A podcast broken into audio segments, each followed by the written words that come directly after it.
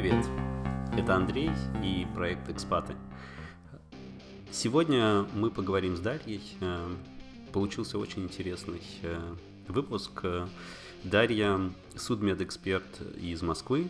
Она приехала в Германию в 2016 году, и мы говорим о медицине в Германии, конечно, говорим о коронавирусе, но также говорим о том, как проходит интеграция, как проходит обучение немецкому языку, что Дарью до сих пор раздражает в Германии, а что она, наоборот, приняла, как воспитывают детей, как принято воспитывать детей в Германии. Очень много интересных тем, и я очень надеюсь, что вам также будет интересно это слушать, как мне было интересно сейчас общаться с Дарьей.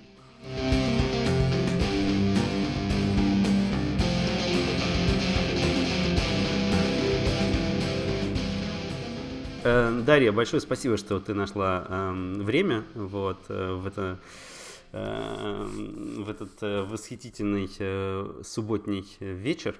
И я очень рад, ты во многом... Я очень сильно хотел, чтобы ты попала на подкаст по нескольким причинам, и одна из них это квота, женская квота в моем подкасте должна расти. Это обязательное условие, раз уж мы в Германии. А вторая причина – квота людей, которые не занимаются IT, тоже должна расти. И эти две характеристики сегодня совпадают. Я очень рад, что ты здесь. Я бы начал с того, чтобы просто для наших слушателей и зрителей, возможно, в будущем, ты немножко рассказала о себе. Да, спасибо, что пригласил меня. Меня зовут Дарья. Я приехала в Германию в 2016 году за своим мужем. Сама я по профессии врач-судмедэксперт, и, в общем-то, я планирую дальше заниматься медициной в Германии. Замечательно, хорошее интро. Может быть, немножко, чтобы для понимания, я так делаю со всеми, потому что не исхожу из того, что люди должны понимать, кто такой там DevOps или там еще что-нибудь. Что делает судмедэксперт? Судмедэксперт устанавливает причину смерти чаще всего. Да, занимается трупами людей, которые умерли не своей смертью, скажем так, чаще всего. По невыясненным обстоятельствам. Да, и ты тот человек, который выясняет эти обстоятельства. Да, по идее, да, должна быть я этим человеком. То есть некто такой помощник Шерлока Холмса. Это такой независимый человек, к которому Шерлок Холмс обращается со своими вопросами. Мой любимый сериал детства CSI, он полностью сейчас перед глазами. Там, по-моему, дядечка такой, который музычку громкую слышал. Это примерно ты. Теперь все понимают, что это такое. Ты уже сказала, ты приехала с мужем, за мужем. Открой немножко причины переезда там. И, может быть, об этом немножко поговорим. Да, это такой, наверное, один из самых сейчас простых и понятных способов переезда в Германию. Это программисты могут найти работу в Германии и переехать по рабочему контракту сюда. Эта программа называется «Голубая карта» или «Блау-карта». И по этой программе программист также перевозит всю свою семью без каких-либо проблем. То есть нам не нужно было ни учить немецкий, ни какие-то там особенные документы подтверждать или там собирать. Нужен был только его контракт и, наверное, его диплом. Угу. А если вступить на шаг назад, когда к вам пришло понимание или там желание, или тогда, что вы хотите уехать? Такие мысли были всегда, наверное, просто было интересно пожить, поработать за границей, посмотреть, как там. Мы ездили, когда путешествовать по Европе, мы представляли, мы живем как будто бы здесь, ходим как местные в магазины, как-то примеряли на себя эту жизнь, и это было интересно. И поэтому такие мысли были, но не было какого-то постоянного поиска работы за границей. Такого, наверное, не было. Это произошло довольно случайно, спонтанно, быстро. И мы переехали там в течение 2 месяцев, наверное. Мгм. От получения там приглашения там на работу, да, я так понимаю? или- Да. То есть это было просто, да, собеседование, оно прошло в несколько этапов, и все. Очень легкая история. Да. А расскажи немножко, тут такая тема уже сквозная в подкасте идет. Мы рассуждаем о том, что мы не только уезжаем с географической некоторой точки, но мы и также уезжаем, как ни странно, с определенного временного промежутка, который никогда больше не будет таким. А тем не менее у нас в голове там Москва, там 2016 год, там Россия. Какая была страна? Расскажи немножко, вот что было тогда, о чем там говорили люди, если так немножко вспомнишь. Просто чтобы тебя в контекст поместить. Не знаю, как пример, по-моему, в прошлом эпизоде мы говорили с Дмитрием, он из Питера, они уехали из Питера в 90-е годы, и у него такой контекст, ну, братки стоят на улице с автоматами, это было нормально. Да. Нет, у нас, конечно, все было не так. Мы жили очень современно в 2016 году. Москва была такая модная, мне кажется. Какие-то постоянно проходили театральные премьеры, интересные выставки, какие-то открывались новые бары, крафтовые пивоварни. По-моему, как раз тогда шла Олимпиада в Рио летом. И тогда был скандал допинговый с Россией тоже. Вот это вот как раз все летом происходило и было на слуху. Ну, вообще город был такой, не знаю, современный, модный, все куда-то бежали, все все время работали, я все время работала, и поэтому как-то вот я помню, что Москва была все время в таком подвижном состоянии, да, и никогда не останавливалась. Мгм. Хорошо, интересно. А у тебя был некоторый такой шок, что Кёльн гораздо... Куда ты приехала? Я тут опережаю события. Что Кёльн по сравнению с Москвой гораздо медленнее и немножко можно заснуть. Конечно, я вообще не понимала, почему люди стоят на эскалаторах, когда они едут. Почему они не бегут вверх и не спешат там на свои работы или на обед, или еще там куда-то. Никто никуда не спешит. Все могли посидеть там, если останавливается поезд, посидеть в поезде спокойно. Для меня это было, конечно, это меня очень удивляло. Потом я уже привыкла. Но первое время это прям никто никуда не бежит. Все дела решаются очень медленно. Ну, приходите завтра, позвоните через 2 недели, мы вам сами перезвоним через месяц. То есть вот это было очень новое чувство. Некоторый контраст. Хорошо, а какие у тебя были стереотипы, когда ты приезжала, и прежде всего те стереотипы, которые не подтвердились? Вот какой ты себе представлял Германию, и вот она совсем не такая? Я представляла, наверное, что это более строгая страна, то есть что все здесь выполняют правила, самими же ими установленные, и требуют того же, допустим, с иностранцев, как-то все очень должно быть строго, вот у вас есть список документов, вот вы должны выполнять то-то и то-то. А на деле оказалась гораздо более человечная страна, да, то есть она такая социальная, такая открытая к людям, люди сами здесь, которые живут, так открыто оказались. И даже вот эта бюрократия, которая, наверное, у нас стереотипом тоже было, да, что в Германии все такие бюрократы. Но я слышала такое выражение, здесь используют бюрократию с человеческим лицом. Вот я, наверное, тоже это заметила здесь. А в чем это выражалось? Можешь немножко подробнее?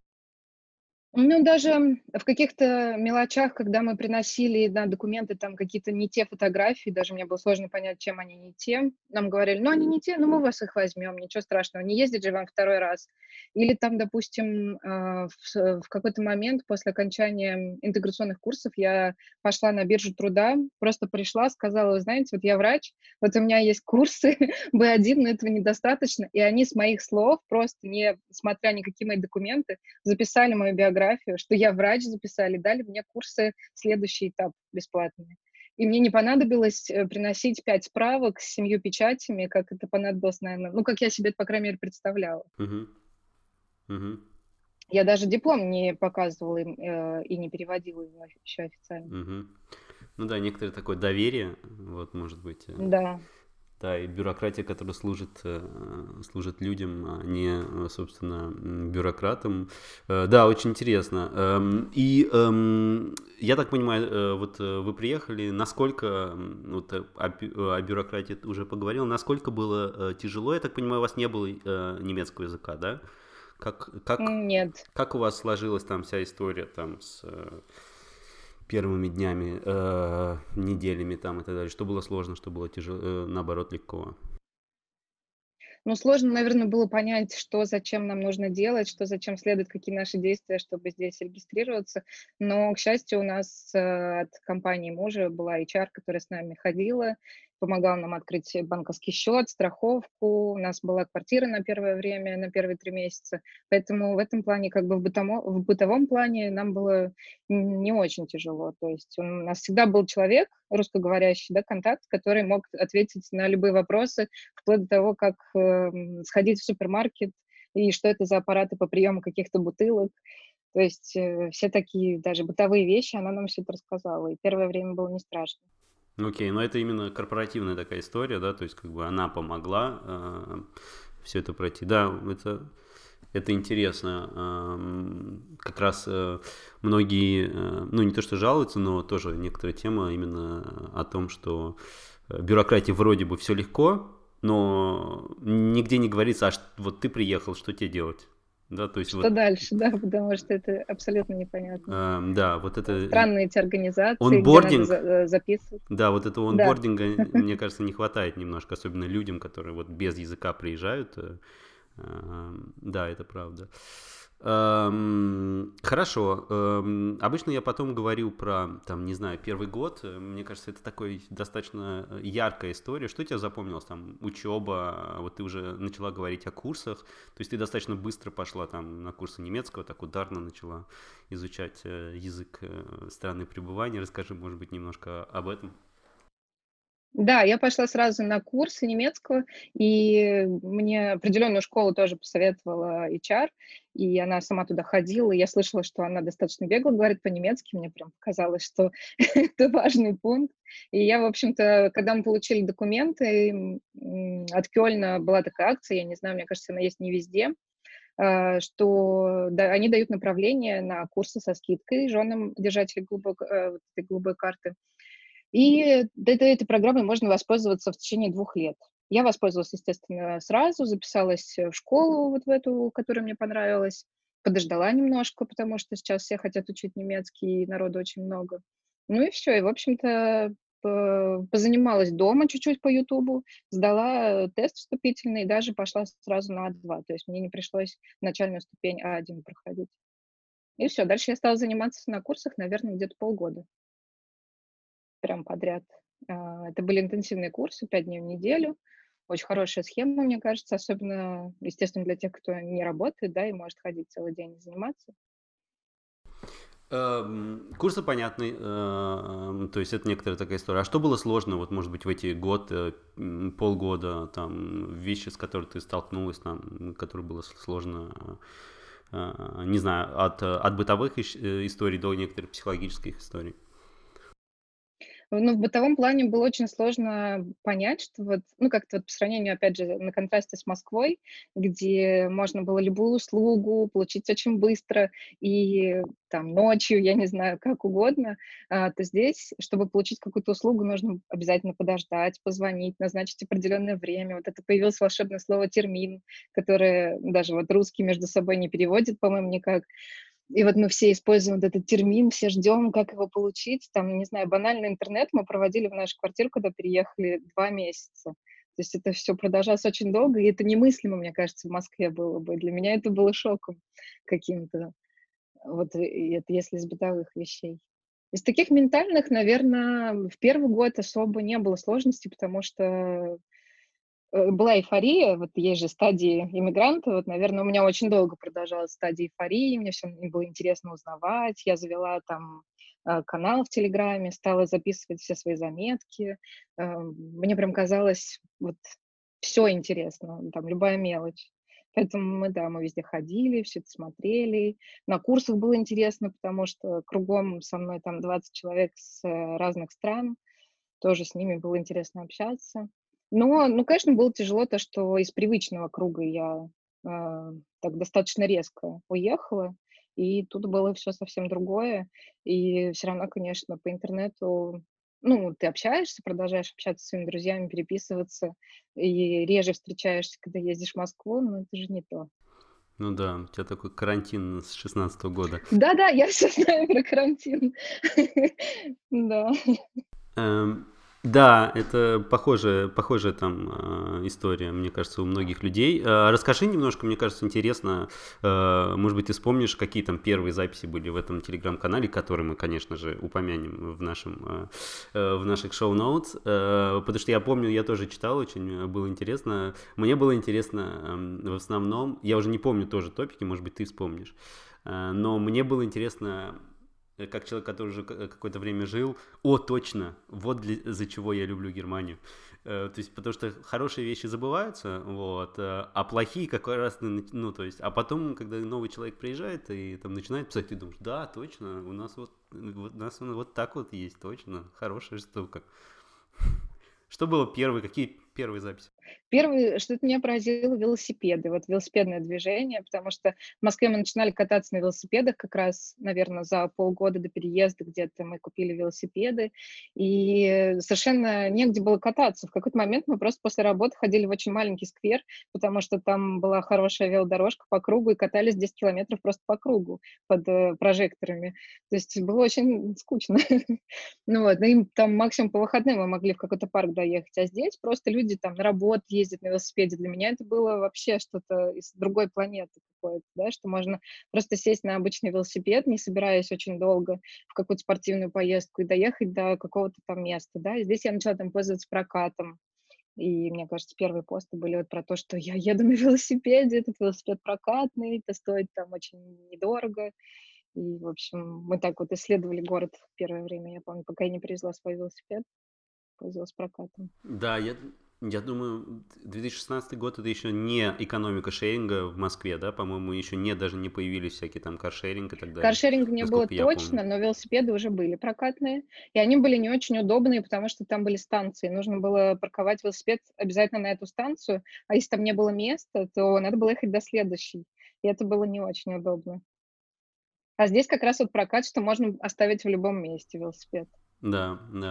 А насколько сильно помогают там языковые курсы, там, не знаю, приобрести какие-то социальные связи там и так далее в теории? Там много же иностранцев вроде бы, там одинаковые проблемы там и так далее.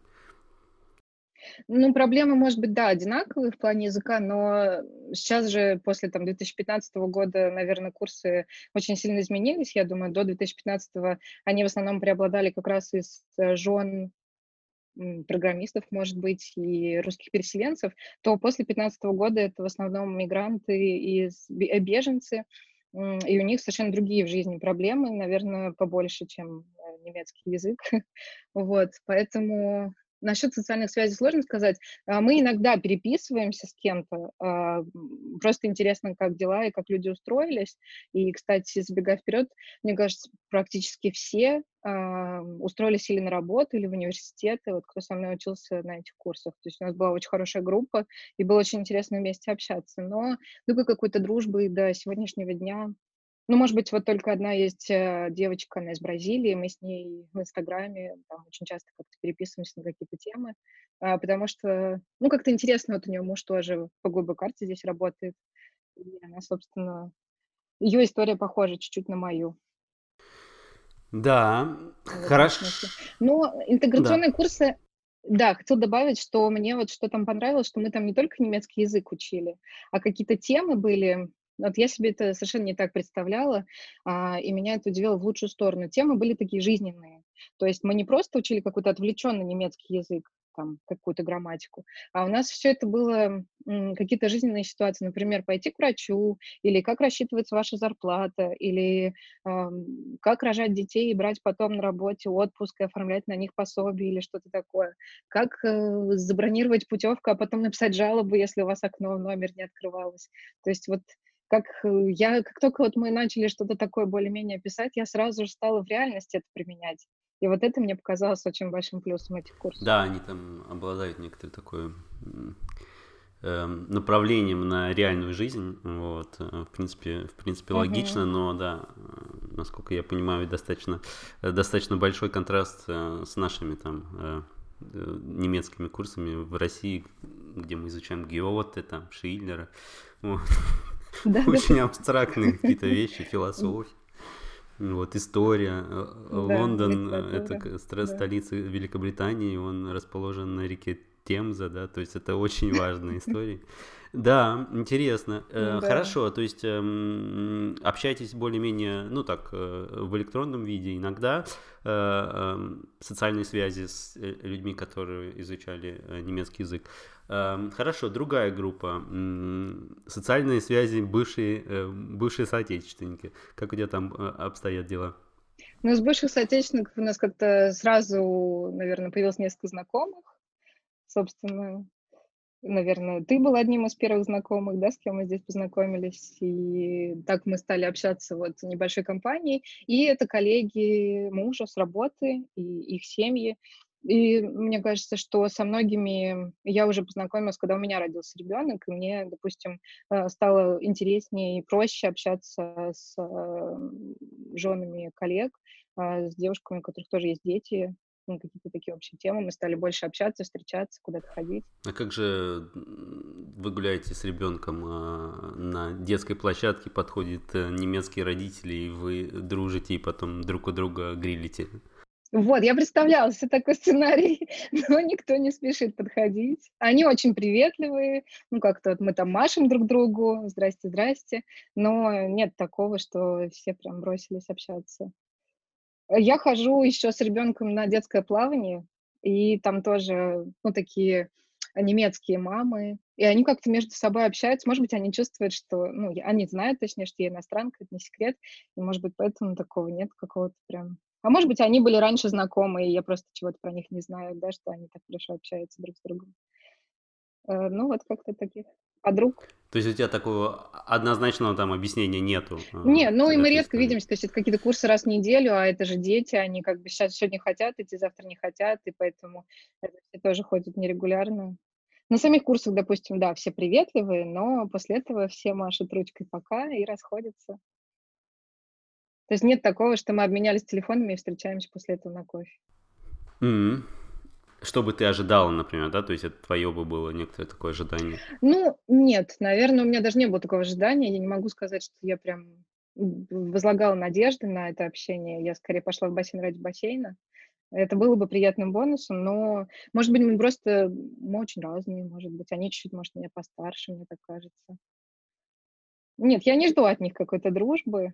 И мне сложно вообще так представить, что вот можно так вот прям специально как-то искать друзей. Да, когда это случайно получается, это очень хорошо. И, наверное, у иммигрантов это такая большая проблема, потому что из какого-то привычного круга, где у тебя действительно было много друзей, ты не думала о таком вопросе, откуда же ты их взял. Как бы они сами, за твою жизнь ты обрастал какими-то друзьями, связями, приятелями. И тут ты попадаешь просто в какую-то изоляцию. Не саму даже изоляцию. Ты вроде бы ходишь среди людей, но они тебе мало знакомы. Это такое странное чувство. Вот. Но там, чтобы специально искать друзей, наверное, я так не делала. Да, это интересно. Многие об этом говорят. Вот здесь, мне кажется, высказали много теорий, вот культурных теорий о закрытости немцев именно, и, например, открытости американцев, да, которые там тебе скажут: «Вау, ты откуда? У тебя такой крутой акцент! А что? Откуда там?» и так далее. Вот, мне кажется, культурная история. Вот. До возраста тоже, да, то есть как бы гораздо легче заводить друзей, когда тебе там 18-20, чем когда тебе уже 30. Вот, просто от этого, ну, то есть, как бы сложнее, ну, то есть, если бы, мне кажется, ты переехала из Москвы, там, не знаю, в Новосибирск, конечно, не так, но сложности все равно были. Те же вопросы, да, типа, вау, откуда я беру, откуда они брались, эти друзья? Да, интересная история. Хорошо, ты уже немного затронула главную историю, чем ты занимаешься сейчас. Вот, давай, пиши эту прекрасную историю, и, ну, может быть, какой отпечаток там Германия внесла на то, как ты там себе представляла, там, рождение ребенка и воспитание ребенка, там, какой ты контраст, может быть, видишь по сравнению с тем, как, например, твои знакомые в Москве, там, которые родили детей и воспитывают, что разное, что... В общем, в чем особенности воспитания детей в Германии? Ну, наверное, лучше даже начать прям с беременности, потому что мне кажется, что вот в России беременность – это такой проект, причем это проект даже не только родителей, а вот врачей, которые наблюдают эту беременность.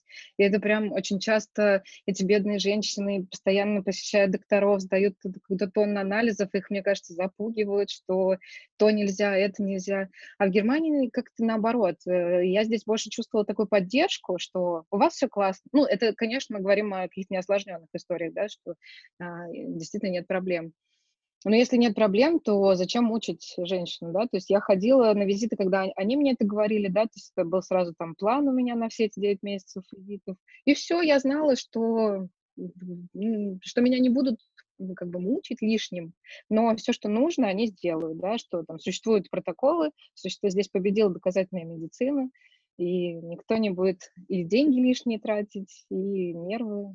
Это было хорошо. Мне очень понравился роддом, и мне понравилось, как там все устроено. У меня не было каких-то суперусловий, то есть это обычная базовая государственная медицинская страховка, но общение такое очень уважительное, то есть все называли меня по имени, ну, по фамилии, как бы с обращением фрау, то есть никаких вот этих русских слов, там, мамочка, мамаша, эй, вот, никакой грубости, никакой фамильярности, все очень помогали, и даже несмотря на какой-то, может быть, там, все равно, наверное, какой-то языковой барьер был, я на тот момент уже там дошла до уровня B2, но это не свободный язык все равно. И средний медперсонал, например, не говорил по-английски практически, поэтому я старалась везде на немецком говорить, и все равно все прошло отлично. А по поводу отношения к детям, мне тоже кажется, что здесь как-то легче относятся к воспитанию детей, нет какого-то давления на них, каких-то завышенных ожиданий, что вот эти вот маленькие дети уже должны ходить там в 7 кружков, заниматься всеми видами спорта и там показывать какие-то успехи для своих родителей.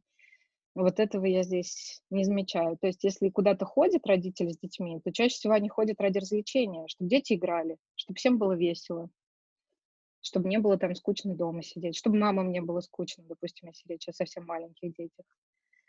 То есть вот это, мне кажется, такое какое-то все время позитивное отношение. Ну и никто не орет на детей.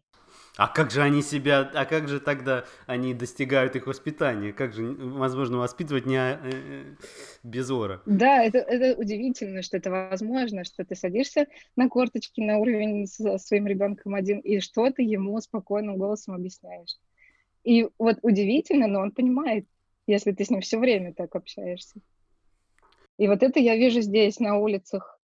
Постоянно вот эти вот родители, которые так жестикулируя, как со взрослым, объясняют, ну там, да. Мы пойдем туда, потом мне нужно сделать, понимаешь, у меня много сумок в руках, и из-за этого да. Это такой стоит маленький человек, которому там, не знаю, 1,5 года.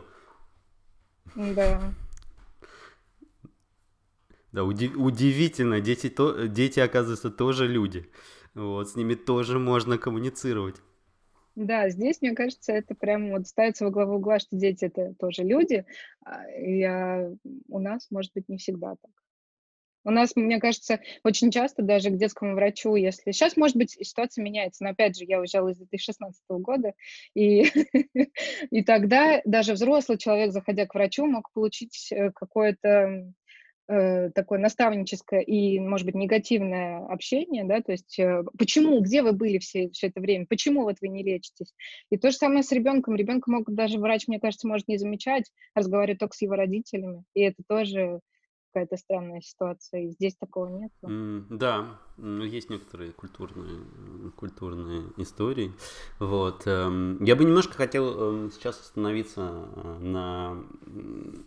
описание твоего дня, вот, в аспекте, в какой культурной среде ты живешь. Вот, такая маленькая Одесса, я это называю. То есть, грубо говоря, ты живешь в русскоязычной культурной среде, там, не знаю, знаешь ли ты, кто, например, министр здравоохранения в Германии, вот, или ты больше живешь там политикой, как вводят пропуска в Москве? Хороший вопрос. Наверное, первое время, когда я приехала, я прям много читала каких-то российских новостей. Мне не хотелось выпадать из повестки, мне казалось важным, вот, чтобы вот я со своими друзьями, знакомыми, родственниками могла о чем-то поговорить, что как будто бы будет не о чем говорить, если я не буду знать каких-то современных там тенденций, новостей, певцов, я не знаю. Вот, а сейчас я ничего этого не знаю. Ну, то есть я, может быть, примерно знаю, там, что там сменилось там правительство, что-то еще, но... не так, чтобы я читаю какие-то российские новости. Я, конечно, больше стала смотреть немецкие СМИ, особенно, конечно, как только появился хоть немножко язык, я стала вот прям покупать журналы, читать газеты, даже какие-то бесплатные я брала газеты, полурекламные такие, чтобы просто вот мне хотелось прям погрузиться вот в ту страну, где я живу, и мне кажется, что это вот здесь высокий уровень доверия к СМИ, мне хотелось вот тоже слушать радио, смотреть даже новости разных каналов, чтобы посмотреть, как они освещают вот эти вопросы. И, конечно, мне хотелось понимать, тут, когда были выборы, мне хотелось понимать, что вообще к чему, что за партии, что за демократия.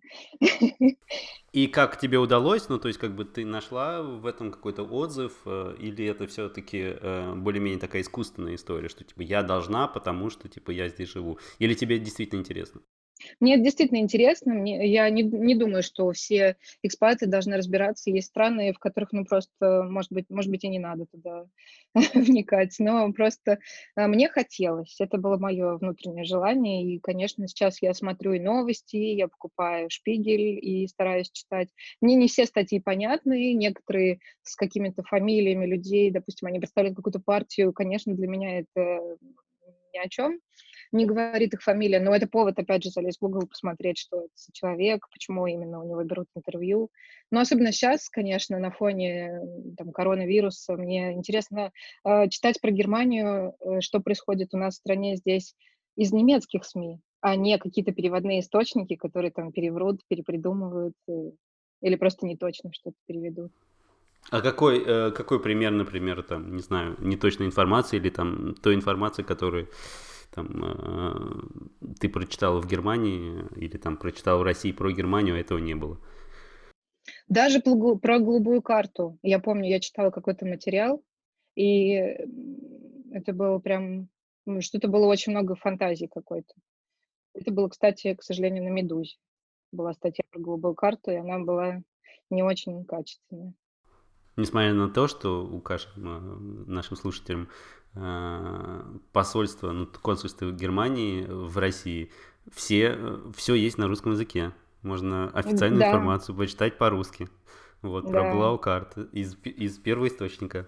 Вот вы хотите в Германию переехать, вы идете на консульство Германии, как ни странно, и там прям вам путь описан. Это меня поражало все время, например, что ты приходишь на сайт консульства Германии, и там прям «хотите переехать в Германию?» Такой, а вы прям расскажете, как? Откуда вы знаете, что я хочу? А зачем это вам? А зачем вы рассказываете, как туда переехать? Ваша же задача наоборот.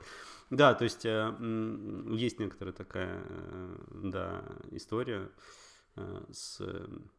По-моему, одна из таких тем вот про фейк-ньюс — это...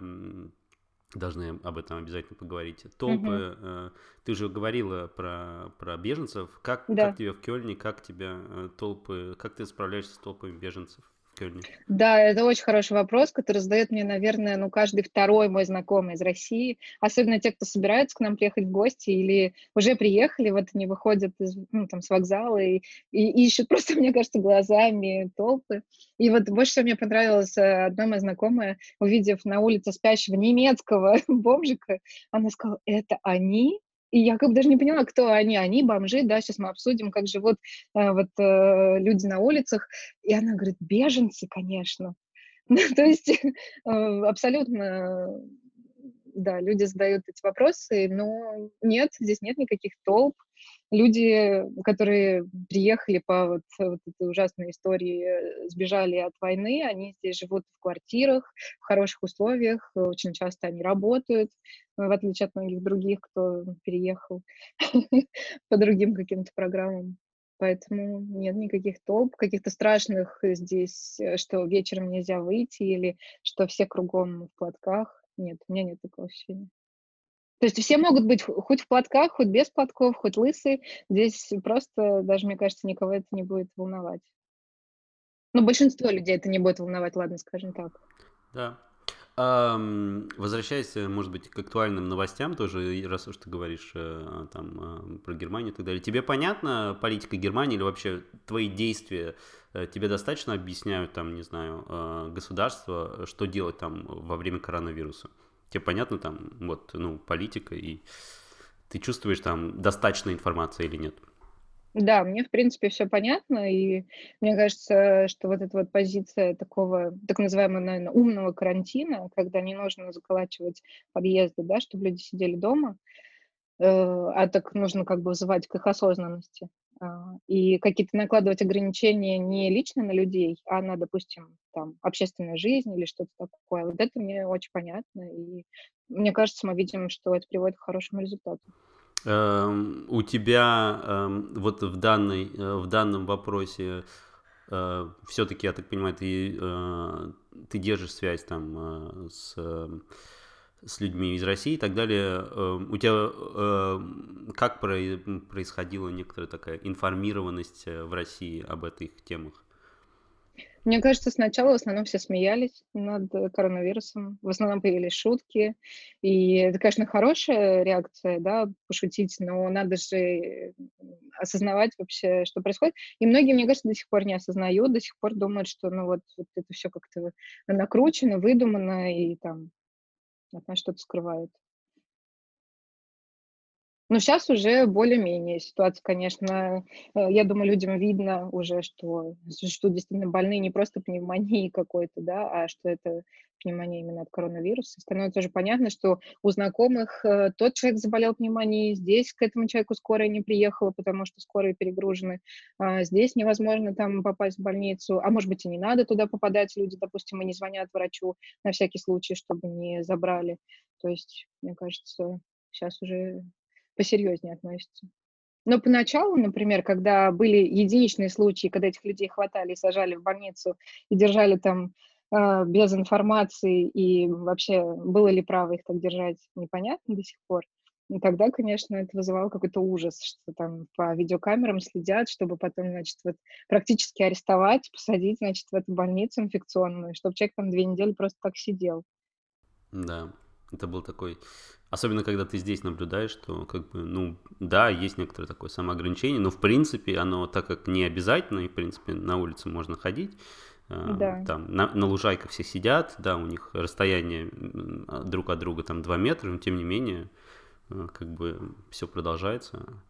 Это некоторое такое интересное чувство. Но мне кажется, вот мы сейчас записываем просто это 18 апреля, так для контекста. Мне кажется, просто Москва, например, в частности, отстает на 2 недели примерно. То есть у нас в Германии, мне кажется, вот эта паника была 2 недели назад, что вау, это вот... Да, а сейчас, как... сейчас уже немножко... Потому что 2 недели назад было каждый день по 6800, по 7000 заболевших, да. А сейчас уже 3,5, 3200, то есть это... несколько пик уходит, и мне кажется, да, вот это запоздание тоже так интересно смотреть, что все проходят одни и те же стадии во всех странах. Да, наверное, Германия отстает примерно 2 недели от Италии, и вот, наверное, они смотрели как бы туда, а Россия уже должна смотреть вот на вот эти страны, которые сейчас, как Германия, находится на такой стадии. Да, у нас же тоже были ситуации, когда были пустые полки, люди скупали туалетную бумагу, макароны, и тоже это такой показатель паники и стресса, конечно. И шуточки здесь тоже были, когда объявили, что дети, значит, 5 недель или сколько не будут ходить в детские сады и школы. В немецком сегменте интернета тоже появилось очень много шуток на тему, что же делать, вот как работать, и тут же дети, куда же их девать, как их там скотчем привязывать к игровой зоне, и чтобы они, значит, не расползались по комнате, а тебе надо работать. Эти шутки тоже были в немецких, такие немецкие картинки. Поэтому, в принципе, наверное, люди, да, одинаковые стадии проходят. Ты поняла, ну там, по СМИ или внутренне и так далее, почему в Германии все было не так, как в Италии? Ну, во-первых, у них было время, у них были вот эти 2 недели, которые можно было проанализировать. Во-вторых, они, насколько я понимаю, проблема Италии была в том, что они сразу стали госпитализировать очень много людей. Они клали в больницы даже с не тяжелыми симптомами. И они переполнили свои больницы, а потом в больницах у них как бы возникли очаги заражения очень большие из-за того, что большая текучка была пациентов. А в Германии они не просто не клали там больницы, насколько мне известно, даже людей с симптомами РВИ принимали по телефону. Нужно было звонить своему врачу, прежде чем прийти. И врач при этом не приходил домой. По-моему, в России была такая схема, да, что врачи приходили на дом и там выдавать больничные или брать анализы. То здесь такого не было, и нужно было пройти телефонное интервью. И только если был там прямой контакт или вы приехали из страны, только тогда как-то решался вопрос с тестированием. А чаще всего просто просили оставаться дома. И в том числе поэтому, наверное, люди вот действительно самоизолировались в таком хорошем смысле. И это, наверное, помогло. Но плюс еще такая ситуация, что в Германии, мне кажется, общество немножко другое, чем в Италии. В Италии же все живут большими семьями. Очень многие взрослые люди живут со своими родителями. И все так общаются, обнимаются, целуются, даже просто там коллеги, соседи, все вот такие общительные. А немцы нет. И рано дети уезжают из семьи жить отдельно. Очень многие бабушки не так активно принимают участие в воспитании внуков, не сидят там с ними, допустим, все время, меньше общаются. И вот это вот меньшее количество контактов, в том числе там, физических каких-то объятий, поцелуев, тоже работает. Ну да, не хотелось быть бы таким оракулом плохих новостей, но я сегодня просто, когда гулял с собакой, увидел совершенно просто вот не соблюдающих дистанцию немцев, вся Эльба, я живу в Гамбурге, вся Эльба полна, соответственно, речными трамвайчиками, которые забиты вот, людьми. Да, то есть, нет, а это считается, вот те, которые ездят, это считается здесь транспорт, да, вот, но, естественно, как бы, так они ездят по самым красивым местам, и, естественно, ну, как бы, там видно, что это люди просто, ну, в хорошую погоду, и я боюсь, что в Италии также сыграла свою роль погода хорошая, вот, которая сейчас пришла к нам, вот, и вот сейчас оставаться, особенно это все, то есть я достаточно сильно переживаю, что может быть 2-я волна, когда люди сейчас все выйдут, и как бы, да. Ну, посмотрим. К хорошим новостям я называю этот раздел самый интересный, Back to the USSR. Здесь всегда дисклеймер. Значит, учитывая разность культуры, политики, истории стран, из которых мои собеседники, на следующие вопросы можно отвечать так размыто, как вы хотите. Что должно произойти, чтобы ты вернулась в Россию?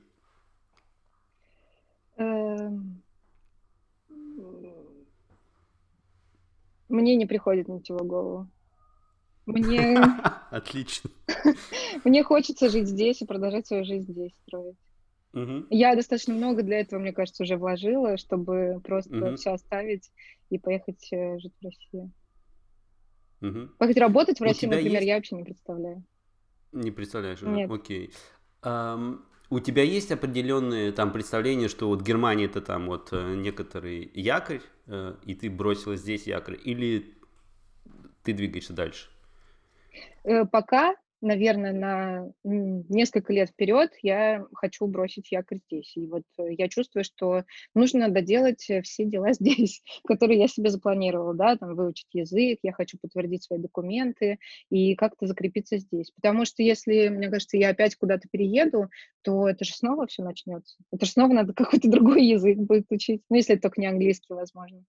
Это же снова нужно будет подтверждать свою квалификацию. Я не программист, а программист может взять и поехать в любое место на планете, мне кажется, и спокойно себя чувствовать. У врачей другая специфика, и поэтому достаточно много уже сил, в том числе моральных, то есть я даже не говорю о каких-то там потраченном времени, но вот этих вот моральных сил, что там, я пришла к тому, что например, в России я какое-то время работала в государственной медицине, потом я ушла и работала в частной, и вот я думала, что, ну, нет, медицина, наверное, в том смысле уже не для меня. Ну, нет, на самом деле это, может быть, медицина, ну, такая, какая она существует, в 2016 году существовала в России, вот она, наверное, не для меня.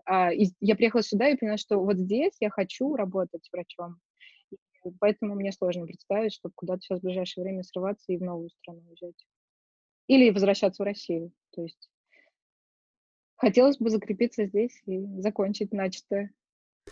Да, интересный такой последовательный подход. То есть у тебя там план, медицина, вот как некоторые истории, которые тебя привлекают, и я так понимаю, есть другие причины, там, где Германия как бы выиграла, набрала пункты в твоем каком-то внутреннем рейтинге.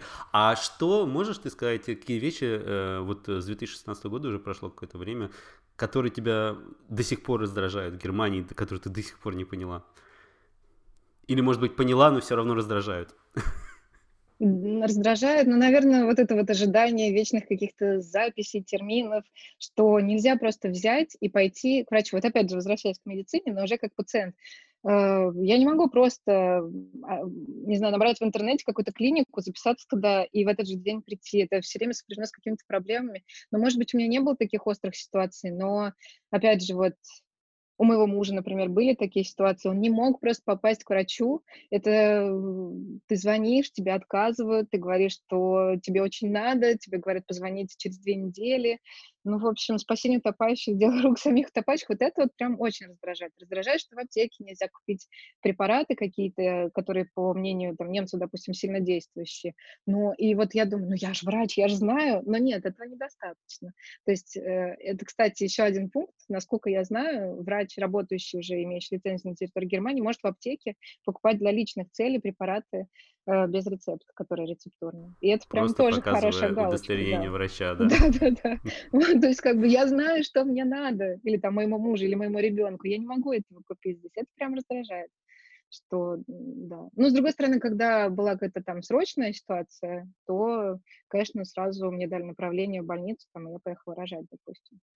То есть тут мне не пришлось что-то доказывать. Ну, тут, наверное, такое, то есть если какая-то авария или какая-то там действительно серьезная проблема, когда человек прям в очень критическом состоянии, ему окажут суперпомощь просто быстро, классно, и все остаются обычно довольны больницами немецкими. А вот если вот что-то тут ухо болит, тут температура поднялась, то это лучше самому дома. Немецкая медицина прекрасна для коронавируса, вот, да. Всего остального. Да-да-да. Да, даже сейчас, по-моему, большинство практиков закрылось на всякий случай. Ситуация тоже очень интересная. Я вчера читал как раз Гамбургер Абендблат, местную газету. У них 50% коек во всех клиниках пустые. И врачи обращаются к жителям, что, пожалуйста, если у вас есть какие-то вещи там хронического характера, не стоит как бы дома сидеть. Вы приходите, если у вас что-то болит, вы все равно, то есть коронавирус это не то, что вы, если у вас там болит зуб, то вы не идете к врачу. Я так понимаю, у них, да, у них на 30% упал за месяц количество людей, которые обращаются в срочную медицинскую помощь, ну, всякие там несчастные случаи там, и так далее, на 30%. Вот, так что это хорошо. Меньше людей... Да, ну это потому что, наверное, все дома сидят. Да. Ничего просто не случается ни с кем. Да, так что, да, здесь такая интересная ситуация с этой. Понятно, то есть некоторая такая... Чрезмерно опекающая Германия тебя раздражает. Которые... Ну, и не только опекающие. Вот я уже упоминала, как мы тут интернет 2 месяца подключали. То есть вот такие службы, они тоже могут раздражать, потому что никто ничего не хочет делать. Им только нужно заключить контракт, а, допустим, качество этой услуги там... Может быть, у меня, мне кажется, не такой быстрый интернет, как у меня был в Москве за меньшие деньги. А здесь у меня вот уж что есть, то есть. И вот мне не приходится... Ну, это вообще такой большой... По-немецки это называется... Сервис Вюста Deutschland. Германия, сервисная пустыня. Как ты это себе объясняешь? Какие у тебя теории? Почему здесь такой плохой сервис? Ну, может быть, потому что здесь сильные профсоюзы, и, может быть, вот люди, которые работают на таких службах, они знают, что они там не потеряют свое рабочее место, потому что на них кто-то пожалуется, там, их начальник, куда будет звонить. И, может быть, есть какая-то у людей уверенность, и они спокойно ждут завтрашнего дня, завтра же будет рабочий день, разберемся с этой проблемой завтра. И не вы, так другой у нас будет клиент. Может быть, с этим связано. Но к этому сложно привыкнуть, я так понимаю, тоже, да? Ну, я уже привыкла. А куда деваться? Ты просто играешь по правилам этой игры, и все. Хорошо. А у тебя нет такого, когда ты приезжаешь назад в Москву, там, вау, официанты, что такое с официантами, почему они такие очень-очень-очень-очень хорошие? Да. Есть такое? Да, я сразу начинаю пользоваться всякими приложениями, что-то на дом заказывать, что-то там еще, то есть, да, мне тоже вот этого всего хочется, и потом... Недорогое такси, опять же, в Москве. Так легко вызвать машину, сесть и поехать. Ну, может быть, сейчас здесь тоже. Просто ездить так по маленькому городу особо некуда. Но, тем не менее, ты вот для себя вот этот якорь все равно в Германии. Тут тоже о многом говорит. Мне очень понравился твой ответ на мой провокационный вопрос. Больше тебя не смею задерживать. Спасибо большое за твое время, Дарья. Вот. Было очень интересно послушать такие мысли вот, совсем с другой точки зрения, с другого угла обзора на эту жизнь. И спасибо, и надеюсь, скоро увидимся. Спасибо тебе большое, было очень интересно.